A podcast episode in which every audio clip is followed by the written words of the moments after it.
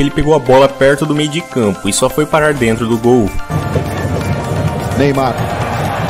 Facilidade do Neymar. Vai levitando o jogador do Santos. Aí o Neymar protegeu, fez o drible. Que lance do Neymar! Que golaço! Em 2012, o ganhador foi Miroslav Stoch, que marcou um gol parecido com Hammett, onde ele pegou a bola de primeira e marcou um belo gol.